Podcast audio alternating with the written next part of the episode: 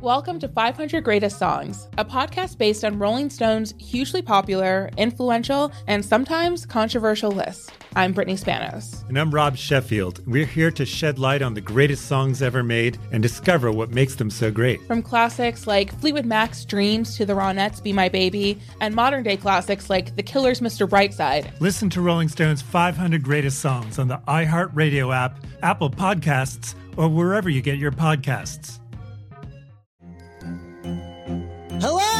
Acclaimed comics writer and notorious Scott Summers hater, Rosie Knight. Well, hello, Emmy winning podcaster and totally unbiased Targaryen royal supporter, Jason Concepcion. Somehow the X Ray Vision podcast has returned. And like always, we'll be here every week. You'll hear from TV writers, actors, comics creators, pop culture critics. Nothing is off the table. Listen to X Ray Vision on the iHeartRadio app, Apple Podcasts, or wherever you get your podcasts. Imagine you're a fly on the wall at a dinner between the mafia, the CIA, and the KGB. That's where my new podcast begins. This is Neil Strauss, host of To Live and Die in LA, and I wanted to quickly tell you about an intense new series about a dangerous spy taught to seduce men for their secrets and sometimes their lives. From Tenderfoot TV, this is To Die For. To Die For is available now. Listen for free on the iHeartRadio app, Apple Podcasts or wherever you get your podcasts. I used to have so many men. How this beguiling woman in her 50s She looked like a million bucks. scams a bunch of famous athletes out of untold fortunes. Nearly $10 million was all gone. It's just unbelievable. Hide your money in your old rich man because she is on the prowl. Listen to Queen of the Con, Season 5, The Athlete Whisperer, on the iHeartRadio app, Apple Podcasts, or wherever you get your podcasts. It's like the police knew who he was before they got here. From iHeart Podcasts. Medical school dean at USC was leading a secret double life. He's breathing right now? Yes, he's absolutely breathing. I'm a doctor, actually. A story about money, power, and corruption. When people fall in line, they fall in line. Looking back, I realized, oh, everyone knew. I'm Paul Pringle, an investigative reporter for the LA Times. Listen to Fallen Angels, a story of California corruption on the iHeartRadio app, Apple Podcast, or wherever you get your podcasts. Blood on the Tracks is a production of iHeartRadio and Double Elvis. Bob Dylan was a musical genius and one of the greatest songwriters of all time. He didn't follow leaders, he chased that thin, wild Mercury sound. He never looked back even as the times changed. And as the times changed, Bob Dylan changed. He tried on and discarded identities like they were masks. He transformed, he transfigured, and somewhere along the way, the Bob Dylan that you thought you knew died. This is his story. Is this recording? Okay. This is uh, Dr. Ed Thaler. It's Friday, July 29th, 1966. I am at my home in Middletown, New York. I have an unexpected patient here at my house, Robert Allen Zimmerman, aka Bob Dylan. He was involved in a motorcycle crash about an hour north of here, up in Woodstock. He was brought here to me. I'm not entirely sure why, but I assume he wants to keep a low profile. He is suffering multiple injuries, although as of yet I have been unable to ascertain exact details. There is little bruising, and there appears to be no broken bones. But the patient is alarmed and erratic, and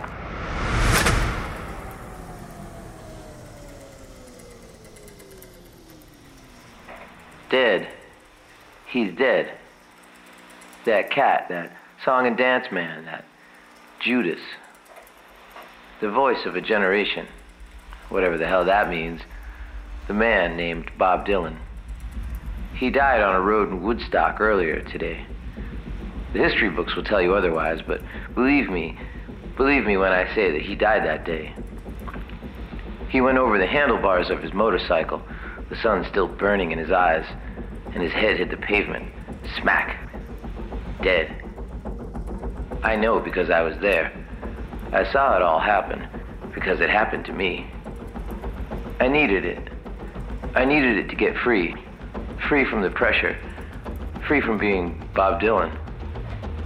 But death is not the end. You know, the funny thing about life is, it's not about finding yourself. People always say, go and find yourself. No, it's about inventing yourself. That's what life is. When you create, you're in control. You hold the cards, you write the narrative. And when you create, you can also kill. With every death comes rebirth, transfiguration, as I like to call it. As with every journey, though, there's a lot of pain. You can't travel through life without leaving a little blood on the tracks.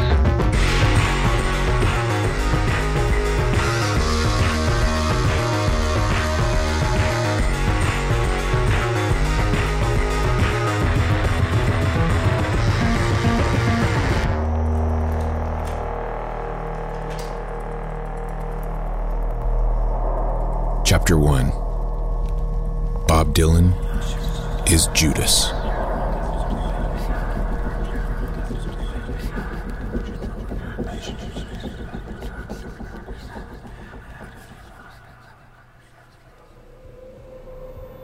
It was the sun. Yeah, that was it. The sun caught my eyes, and then, I don't know, the bike just. I couldn't see anything. I guess we should start at the start. Every end has a has a start, right? Even death. Well, the end of Bob Dylan you knew began on July 25th, 1965, the Newport Folk Festival. I was king of the world then. Well, somebody's world, I suppose, but everything was about to unravel. I needed it. I remember sitting backstage with my manager, Albert Grossman, and Alan Lomax. You know him? They call him an ethnomusicologist. That's a job, apparently. Joining us was the folk singer Pete Seeger. Pete and I went way back. He helped me get noticed by Columbia Records, the record company I had a contract with. I had a smoke, and with each drag, it felt like everything was starting to speed up. Smack.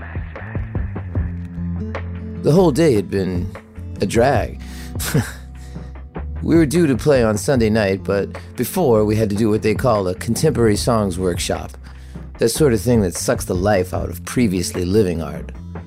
I sped through some of my songs with my guitar and harp. We were due to cut the song Tombstone Blues in the studio next week, so I gave that a run out, alongside a couple of earlier tunes. I was happy enough. Until. Paul Butterfield's Electric Blues Band took the stage right after me. My friend Mike Bloomfield played guitar with them, so I stayed to watch. If I hadn't done that, well, maybe none of this would have happened. Maybe I wouldn't even be talking to you about this right now. I know because I was there. Anyway, someone had to introduce the acts onto the stage. That's the tradition, right? Well, before Paul Butterfield's band appeared, Lomax had to introduce them. Now, I liked Lomax. I had spent many nights at his apartment meeting all kinds of folk music people that I would never have come in contact with otherwise. The history books will tell you otherwise. He also introduced me to Suze in New York. She was the one on the cover of the Freewheelin' album. But that day, Lomax, being part of that folk set, sneered at this electric band coming on. With a little curled smile on his face, he said something like, Now you're going to hear a group of young boys, blah, blah, blah, with electric instruments, blah, blah, blah. Let's see if they can play this hardware at all. It was so pompous, man. So repressed. Fuck him for being disparaging. Everything doesn't have to be the way it was, the way we always have done it. Life is about inviting yourself. That's what life is. I thought my annoyance would pass, but by the time the first notes from the Butterfield band rang out, I was still pissed. I wasn't alone. Just when I thought my anger was going to boil over, I saw Albert march up to Lomax and shove him with both hands. You write the narrative. Lomax fell to the floor, and Albert, who wasn't a small guy by the way, everyone called him the bear for crying out loud, he threw himself on top of Lomax. Lomax managed to get a punch in right on Albert's neck. Albert was about to smack him right back, but somebody pulled him apart. I didn't throw a punch that afternoon, unlike Albert, but I made up my mind to throw one later. And when you create, I was due to perform, as always, alone with an acoustic guitar. But now I wanted everyone to drown in the sound of a band, a fucking rock and roll band. I put Albert on a mission go round up members of Paul Butterfield's band and some other guys at the festival who weren't too snooty. I went back to my dressing room and changed straight away. I wore all black black jeans, black Chelsea boots. I felt like a million bucks. I also threw on a black leather jacket to erase all doubt. I was a rock star. it's about inventing yourself. Why did I wear black? I thought I was going to a funeral, man. Turns out I was early. At the sound check, I was still pissed. We rattled through some organ riffs and two songs with the full band, but we didn't need to. This show wasn't about rehearsal. It was the culmination of what I'd been feeling about this whole stuffy scene over the last few months. Eight o'clock sharp, we were due to go on. I stood at the side of the stage and saw 17,000 people waiting. I saw it all happen. I grabbed my 64 Fender Stratocaster and didn't even reply to Albert when he asked if I was okay. Peter Yarrow from the group Peter Paul and Mary, he introduced me and the band onto the stage. He said, Ladies and gentlemen, the person that's going to come up now has a limited amount of time. Limited amount of time. Never has a truer sentence been uttered. We strode on and I shouted, Let's go! I needed it to get free. We launched into Maggie's farm and the sound of the band was like a Tommy gun. Like we were spraying the audience with bullets from the speakers. Dead. He's dead. I watched lights flash brightly from camera bulbs in the sea of heads. The noise was so loud, it was chaotic. All my anger from earlier pulsed through my fingers as I beat the Stratocaster into shape. You're in control. Flash, more camera bulbs. The huge floodlights blurred into spots on my eyes as I hit the strings harder with each downstrum of the guitar. You hold the cards. I could already hear a din from the crowd. I always told reporters that I couldn't hear anybody booing over the loud music, but I did hear it, and it did bother me. I was just using what the politicians would call plausible deniability. The way I was telling it was a good story, and why let the truth get in the way of a good story?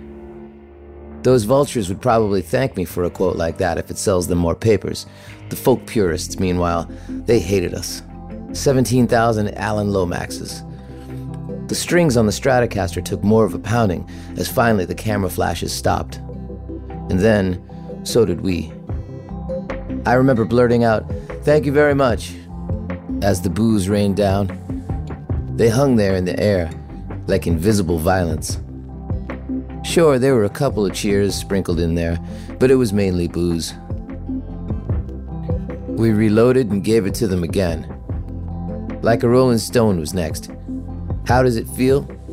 At that moment, I knew the answer to the question that song was asking. I know because I was there. It was an act of defiance, and it felt good. But it also felt kind of lonely in the moment, even though I was surrounded by other musicians. I can't say why. We were halfway through like a Rolling Stone when Pete Seeger appeared at the side of the stage. He was shouting that it was too loud, that no one could hear the words. Good. I saw something in his hand, caught by the flash of the cameras. But death is not the end. It was an axe. For a split second, I thought he was going to come for me with it. With every death comes rebirth. He was screaming, screaming about cutting the power.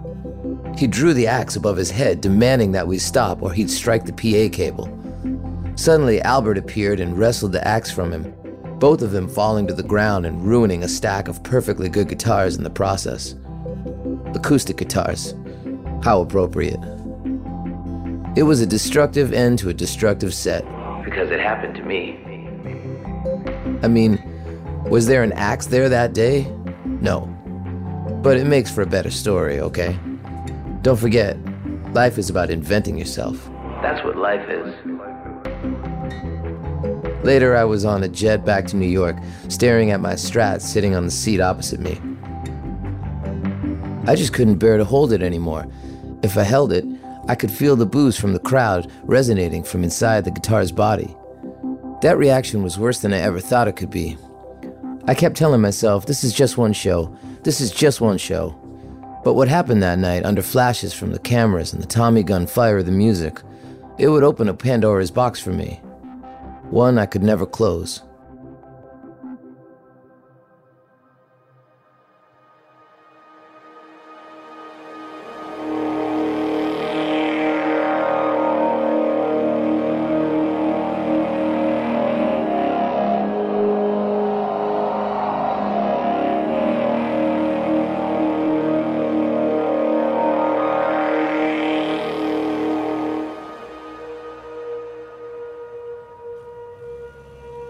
Was an oily patch on the road. That was it. That's the thing that caused it. I saw it, and right away I knew it was going to cause the bike to flip. I tried to avoid it, but it was it was too big.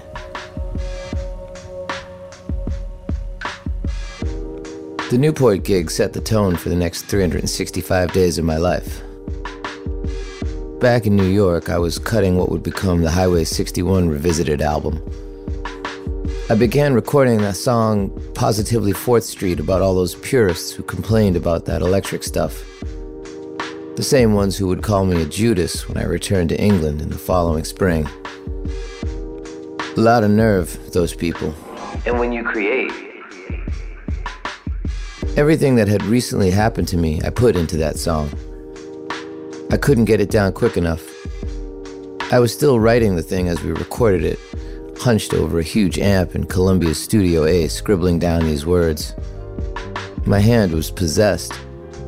It was so last minute, the band had to wait till I was done. you write the narrative. I've written some vicious songs in my time and regret them. I still wince over a tune called Ballad in Plain D, a childish dig at a former love of mine. But this time it felt healing, kind of cathartic. I guess I was getting lost in the bitterness. And when you create, you can also kill. Fittingly, this mood was the backdrop to my first meeting with Andy Warhol. I knew who he was, of course. You couldn't be in New York and not know of the great Andy Warhol. That cat. He was a king. No, not a king. He was more of a dictator. Our very own Napoleon. Andy apparently liked my stuff, which meant I was famous, and he wanted to be with me because I was famous. Bob Dylan. Mr. Can of Soup was just desperate to get me to his. what was it called? His factory. Edie, a girl whom we both knew, invited me up. The place was something else, man. Aluminum foil all over the walls, cameras everywhere, strange people everywhere. It was like a spaceship had landed on 47th Street. Andy himself looked like a ghost. I mean, a fashionable ghost, sure, but still a ghost. He's dead. He wanted me in front of his camera for a screen test, as he called it. He liked to make these kinds of movies. All it was was me in front of a camera for, I don't know, three minutes. I just had to stand there while he filmed me right up close. He just kept saying to me, Be natural, be you. The camera's not here. I know because I was there. He kept calling me a beautiful thing. The voice of a generation. When it was done, I joked about my payment. I muttered something like, Well, if this is art, then pay the artist. Can of Soup didn't really see the joke, so he actually offered me payment in the form of one of his Elvis pictures. It was a seven foot tall silkscreen of Elvis from one of his movies, slinging a gun, cowboy style. Double Elvis, he called it. Man, I loved Elvis, and while I wasn't particularly moved by this picture, I accepted it. Andy asked if I would like it packaged up and sent over to my house. I said I'd just take it now, so me and my friend Bobby Neuwirth tied it to my old station wagon and drove it all the way home. I needed it to get free. The fashionable ghost was apparently horrified. I do have one regret, though. For a start, I had nowhere to put the damn thing. It sat in a closet in my house forever. Eventually, Albert took a liking to it and offered to take it off my hands. We brokered a deal. I'd swap the Andy original for an Albert Grossman sofa. Done. The joke was on me, though. Albert's wife would sell the picture for over $700,000 in the 80s. The sofa barely lasted a year. After the factory, we were back on tour. We were always on tour. I was exhausted. I had always had an intense type of fame from the press, from fans, but after Newport, it got worse. People always say, go and find yourself. I was expected to have answers on every political problem of the day, just because I'd written songs that pointed some fingers. I was also expected to speak for an entire generation, just because, what? I had a stage? I learned just how bad things had gotten when we got to Denmark. I wanted to see Kronborg Castle, the setting for Shakespeare's Hamlet. I. Hamlet is one of my favorite pieces. I even named my giant poodle after it. Quite the accolade for Bill, I'm sure. The castle is grand and opulent. It dominates the landscape. I was staring at it when Albert told me that folk singer and poet Richard Farina had been fatally killed in a motorcycle accident. Dead. I'd known Richard well. He was a big part of the Greenwich Village scene, and he'd also married Joan Baez's sister, Mimi. Apparently, it was Mimi's 21st birthday, and they were having a party. Richard saw a guest with a motorcycle and he asked for a ride. At an S turn, the driver lost control. The motorcycle tipped over on the right side of the road, came back to the other side, and tore through a barbed wire fence into a field. He went over the handlebars of his motorcycle.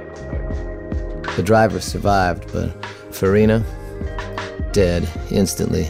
Transfiguration, as I like to call it. I felt like death was everywhere in my life at that point.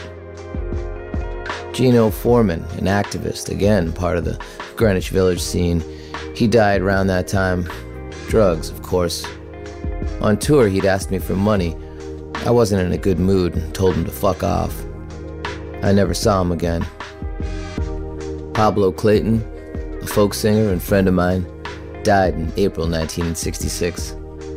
He got into a bathtub and pulled an electric heater in after himself. I kept thinking about Richard, though. That was the one that got me. Of course, I was sad, real sad about it. But there was something else there. Another feeling jealousy.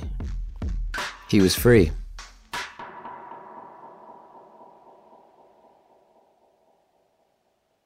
We'll be right back after this word, word, word.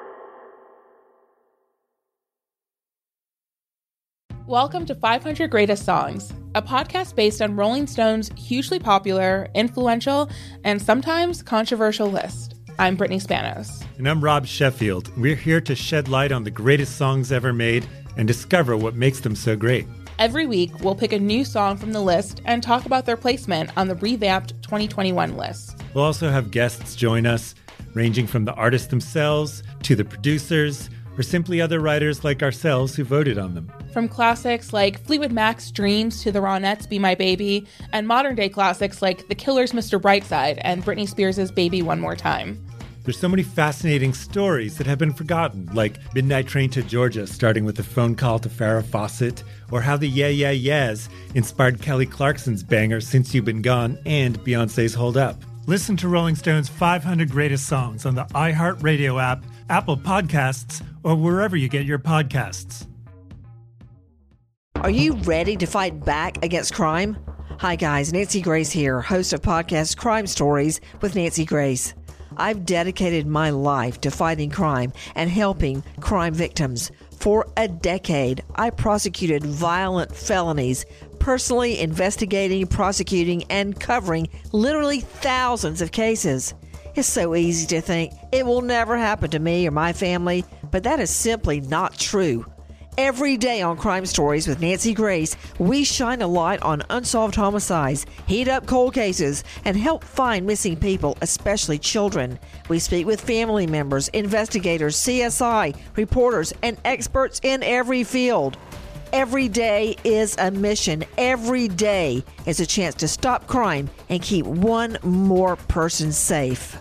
Listen to Crime Stories with Nancy Grace on the iHeartRadio app, Apple Podcasts, or wherever you get your podcast. Hi there, I'm Bob Pittman, Chairman and CEO of iHeartMedia. Welcome to Math and Magic Stories from the Frontiers of Marketing. This week, I'm talking to acclaimed musician and entrepreneur, Mr. Worldwide himself, Pitbull. A lot of artists in general, people that are very creative, sometimes tend to overthink. That's one of my number one rules. Don't ever overthink. You can think ahead, but don't overthink. And what I mean by that is when they start to write a record, they're like, oh, that's not the line. Oh, that's not this. Oh, it's not that. And everybody has a creative process. I'm not knocking it. For me, I just let it flow. In these exciting times, we're looking to the math, the strategy and analytics, and the magic, the creative spark, more than ever. Listen to Math and Magic on our very own iHeartRadio app, Apple Podcast, or wherever you get your podcast.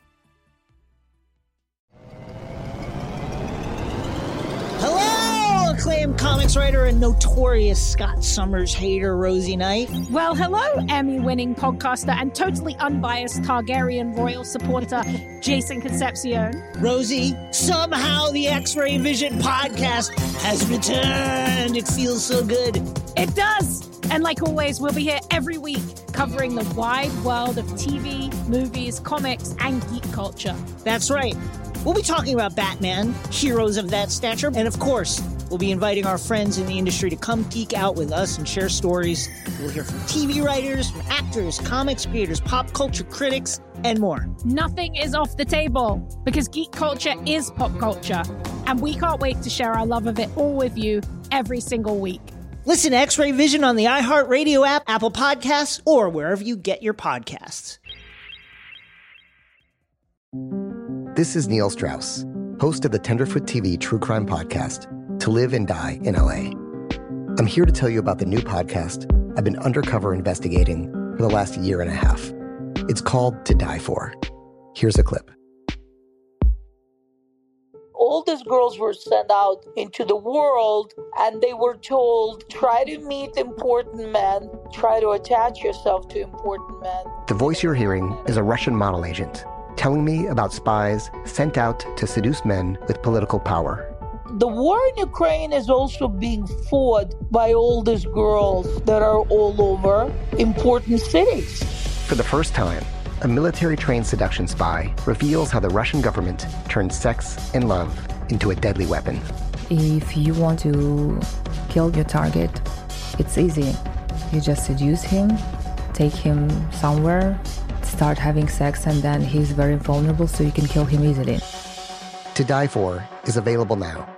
Listen for free on the iHeartRadio app, Apple Podcasts, or wherever you get your podcasts.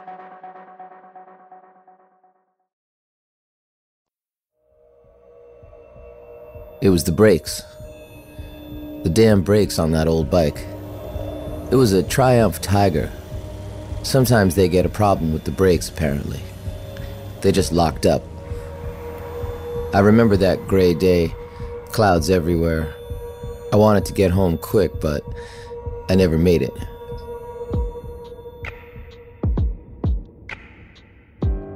After that tour had finished, I returned home to Hi Lo Ha, the first house I ever bought.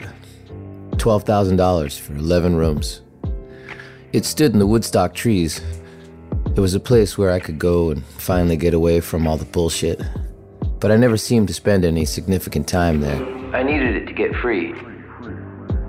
When I walked in the front door, I caught my face in the rectangular mirror we had up in the hallway. It was pinched and paper white. My eyes were dark and vacant. I drew my hands up to prod the bags under my eyes and saw that my fingers were nicotine stained and my fingernails were blackened. God, I'd gone full Warhol. My wife Sara was on the back porch with our son Jesse and Maria, Sara's daughter from her first marriage, who I had already began adoption proceedings for. The porch overlooked a parade of American elms which crowded the back of the house. Time felt different here, like I was seeing everything through a new set of glasses. Free from the pressure. Jesse was only four months old at the time. He was sitting in his high chair, a milk bottle full in front of him, with his pacifier in his hand. Maria was on her tricycle. I stared at them both. I was struck by how content they were. The simplicity of it marveled me. Their whole world was on this porch. Everything they needed was here. Everything they could ever want. That's what life is. Our old phone rang from the hallway. It brought me back to reality. It was Albert informing me that I'd be back on the road for a 64 date tour in August. It was already the end of May. Song and dance man. Two months? Two lousy months off? Is that all I had? Then what? Back to playing the part of Judas? They loved calling me Judas in England, man. They booed me and shit talked me and said that I had turned my back on all of them. It got so bad that Levon, our drummer, went back to the States. He couldn't handle it anymore. I wasn't sure I could either, to be honest. It's not about finding yourself. Albert didn't stop there, though. He sternly reminded me that we had to finish a tour film we'd been making for the ABC television network. It was titled Eat the Document. The last thing I wanted to do was watch the last tour I'd been on. I was there, man, and it had nearly broken me. I didn't need to see it again from multiple camera angles. Before our call ended, he said that Columbia was playing hardball about a negotiated contract. For our terms to be met, they wanted a new album. Quick. Oh, is that all? A new record? The last one, a double album, I might remind you, was being written while we were recording it. When you create, you're in control. I was running on fumes, and now they wanted another one? I made a joke about possibly calling it Judas Returns. Albert didn't laugh. For the next week, I tried to avoid any thoughts of film edits and new tour dates. Every day, I would play with Jesse and walk Maria to school. I started to fantasize that this was my life forever, even though I knew I'd be on stage soon enough. It's funny. People dream of being a rock star, but at this time, I had started to dream of white picket fences and household chores. The funny thing about life is. One day, we had to go to Albert's house in Bearsville to pick up my motorcycle, an AJS 500 that previously belonged to Ramblin' Jack Elliott. Jack had run her into the ground and she was barely functioning. But I loved the ride. Sara and I left Albert's house. She was in the station wagon we'd acquired to fit our new Woodstock lifestyle, and I rode out up front on the bike. I was cruising pretty fast at the top of a hill near Woodstock, very close to Woodstock. It was a little foggy, kind of moist in the air. As I came down the slope, I don't know, the bike, I lost control. He went over the handlebars of his motorcycle. I skidded for a few feet, still trying to steer. I went left, then right. The bike was now diagonal across the road, steam billowing from the tires. The sun's still burning in his eyes. I managed to get it straight, but I hit something, and instantly I was pushed up. I vaulted over the front. My knee clipped the bike's front light as I did. I seemed to stay in the air forever. I just hung there. The bike below me, trees either side, the road out ahead.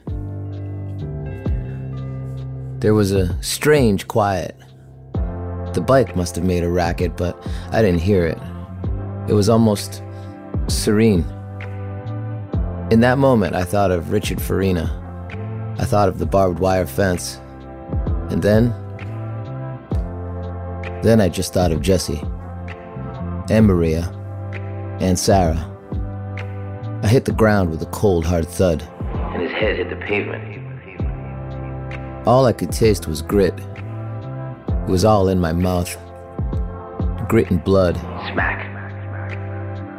I was on my back, spread out, looking up at the sky. Then everything went black. Bob Dylan died that day. Who came back? It's hard to say. I took time off. No film, no new album, no fucking tour, man. I wouldn't play another show for almost eight years.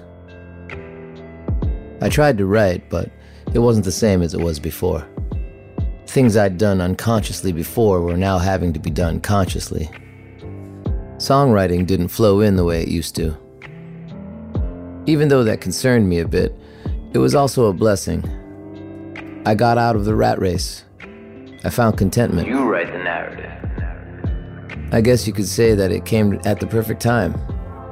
I couldn't have planned it better myself. For the first time in years, I had a purpose that wasn't shrouded in blame or expectation or questions. All I wanted to do was be a father and a husband. I carried on my daily routine of playing with Jesse and taking Maria to school. That's what life is. In fact, one day, after dropping her off, I spoke to our neighbor, an artist named Bruce Dorfman. Sara had got me some oil paint for my 27th birthday, and I wanted to know how to use them. I figured if I don't want to write songs, then I'd paint. I even had fantasies of becoming a painter, like a proper painter, not just printing cans of soup. Bruce introduced me to the work of Marc Chagall, and that was it. I was off. I painted day and night. When the kids were in school or down for a nap or eating, I was painting. With or without Bruce, I took to it straight away. I was still writing songs, but the songs took a back seat for the moment as I lost myself in paints and canvases. With every death comes rebirth. That's the funny thing about inspiration, though. You know, the funny thing. Especially with songwriting. It comes and goes. You don't choose when it appears.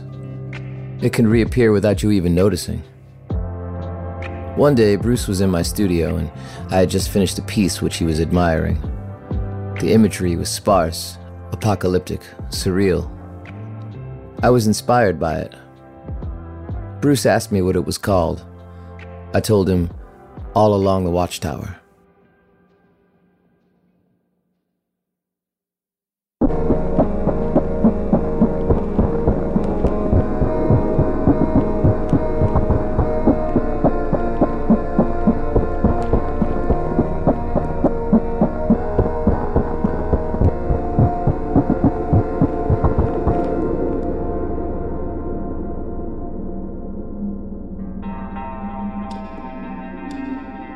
On August 2nd, 2002, Dawn Peterson sat in her New Jersey kitchen waiting for a phone call. She anxiously spun her wedding ring round and round on the bottom of her finger. She'd been spinning the ring and waiting for the call for over a half an hour. She thought about what had happened to her only two months ago and how it had led to this moment. A moment that could change her life forever. On a quiet Tuesday evening, she'd been watching a documentary on Bob Dylan. Suddenly, her stomach did a somersault as she watched him perform with Electric Venom all those years ago at the Newport Folk Festival. She fixated on the guitar. She knew that guitar. She stared at the screen, the black and white image from nearly 40 years earlier flashing before her eyes, and she could hardly believe it. The guitar Bob Dylan had played on that fateful night at Newport was identical to the one that currently sat in her attic. It was a guitar that had been given to her more than a decade ago by her father, Victor Quinto. Victor was a private jet pilot who often worked for rock and roll stars, ferrying them around on tour. After flying a visibly shaken Bob Dylan home to New York on July 26, 1965, he noticed Bob had left his electric Fender Stratocaster with its sunburst finish on one of the plane's seats. Despite contacting Dylan's people, Victor ended up taking the Strat back home which is where it came to stay for decades. Dawn knew if the guitar was the one Dylan had left on her father's plane, then it was a piece of rock history, and perhaps a priceless piece of rock history. Her phone finally rang out. She drew a deep breath and answered it quickly. The person on the other end was Agnes Davidson from the PBS television show History Detectives. Agnes informed Dawn that after a lot of research and tests, they had determined that her Fender Stratocaster with a sunburst finish was, in fact, the very guitar Bob Dylan had played at the Newport Folk Festival in 1965. Or at least the chances were high, around 99%. Dawn stood holding the phone, and the receiver now shaking in her hand. Tears made her vision blur as she thanked Agnes for the update, and they discussed possible filming dates. The Stratocaster would go on to sell for $965,000 at auction. the most expensive guitar to ever hit the auction block. Around 260 miles away, Bob Dylan sat backstage in his trailer at the Newport Folk Festival. It was the first time he had played the festival in 37 years. The man he was looking at in the mirror was unrecognizable. His hair was long and straightened, the brown color deep and rich. His face was decorated with a medium length beard, gray tips in the middle. And both the hair and the beard were fake. The glue that was used to attach the beard was uncomfortable and irritating, so he rubbed it with his fingertips before brushing the wig hair into a slight parting. He finished the look by placing a pure white Stetson on the top of his head, smiling to himself as he did. His thoughts then turned to Alan Lomax, who died some two weeks ago. Dylan felt like Alan, while maybe not in person, would be somewhere in the crowd that day, looking on, perhaps approving of the whole thing and there was a knock at his trailer door. It was the third time the event organizers had asked him if he was ready. He was now 10 minutes over his call time, and the spaghetti western music that usually accompanied his arrival on stage had already played through twice. Dylan reassured them he was coming before taking one last look in the mirror. And then he opened the door of his trailer and made his way down the tiny metal steps where a golf buggy greeted him.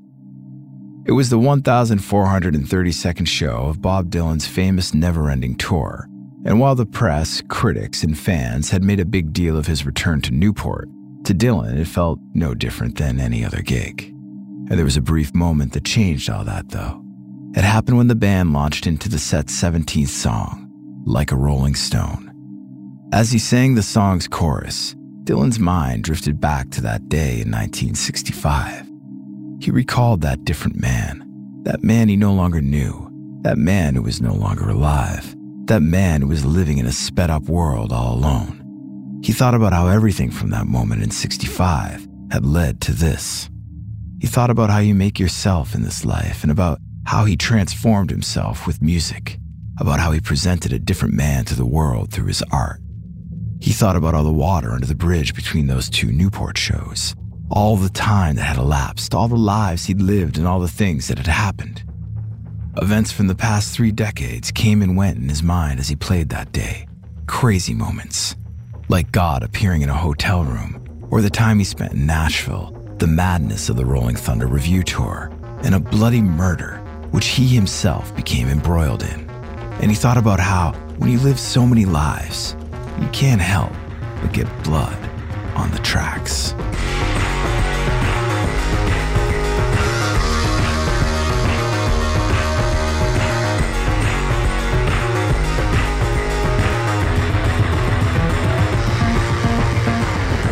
Blood on the Tracks is produced by Double Elvis in partnership with iHeartRadio. It's hosted and executive produced by me, Jake Brennan.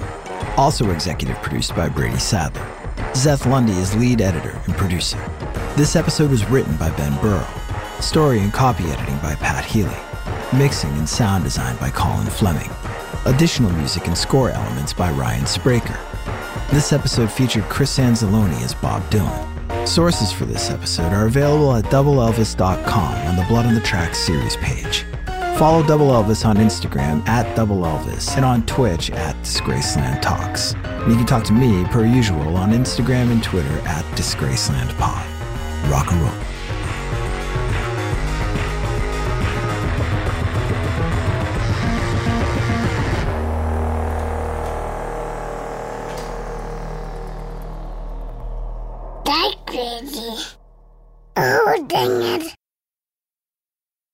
Welcome to 500 Greatest Songs, a podcast based on Rolling Stone's hugely popular, influential, and sometimes controversial list. I'm Brittany Spanos. And I'm Rob Sheffield. We're here to shed light on the greatest songs ever made and discover what makes them so great. From classics like Fleetwood Mac's Dreams to the Ronettes' Be My Baby, and modern day classics like The Killer's Mr. Brightside. Listen to Rolling Stone's 500 Greatest Songs on the iHeartRadio app, Apple Podcasts, or wherever you get your podcasts.